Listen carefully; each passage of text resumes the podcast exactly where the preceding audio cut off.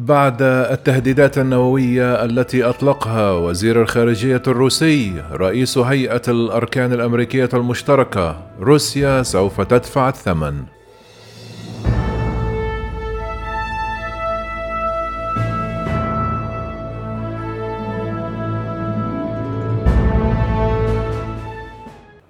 حذر رئيس هيئة الأركان الأمريكية المشتركة الجنرال مارك ميلي من التهديد الذي تمثله الحرب في أوكرانيا على النظام المالي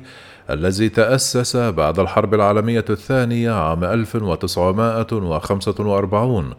وانتقد بشدة التهديدات النووية التي أطلقها مؤخرا وزير الخارجية الروسي سيرجي رافروف قال ميلي في مقابلة مع شبكة سي إن إن الأمريكية من ألمانيا حيث جرى اجتماع أمني خصص لمناقشة تقديم مساعدات لأوكرانيا أن نظام الأمن الدولي العالمي الذي ترسخ بعد الحرب العالمية الثانية معرض للخطر إذ لم تدفع روسيا ثمن الغزو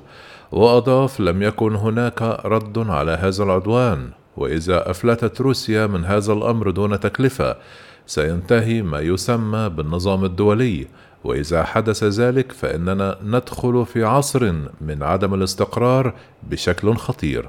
كما أوضح أن هذا النظام الدولي أصبح على المحك بعدما استمر 78 عاما ونجح في منع حدوث حروب بين القوى الكبرى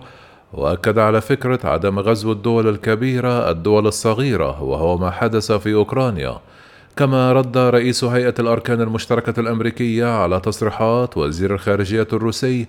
التي قال فيها أن هناك خطرا جسيما وحقيقيا لنشوب حرب نووية وقال ميلي من جانبه أنه من عدم المسؤولية تماما لأي زعيم كبير في قوة نووية أن يبدأ قعقعة السلاح النووي مشيرا إلى أنه عندما يحدث ذلك يأخذ الجميع الأمر على محمل الجد. كما ذكرت شبكة سي ان إن في وقت سابق من هذا الشهر أن الجيش الأمريكي يراقب الترسانة النووية الروسية باستمرار مع استمرار الحرب في أوكرانيا ويتم إحاطة وزير الدفاع الأمريكي لويد أوستن مرتين أو ثلاث مرات في الأسبوع بشأن ذلك.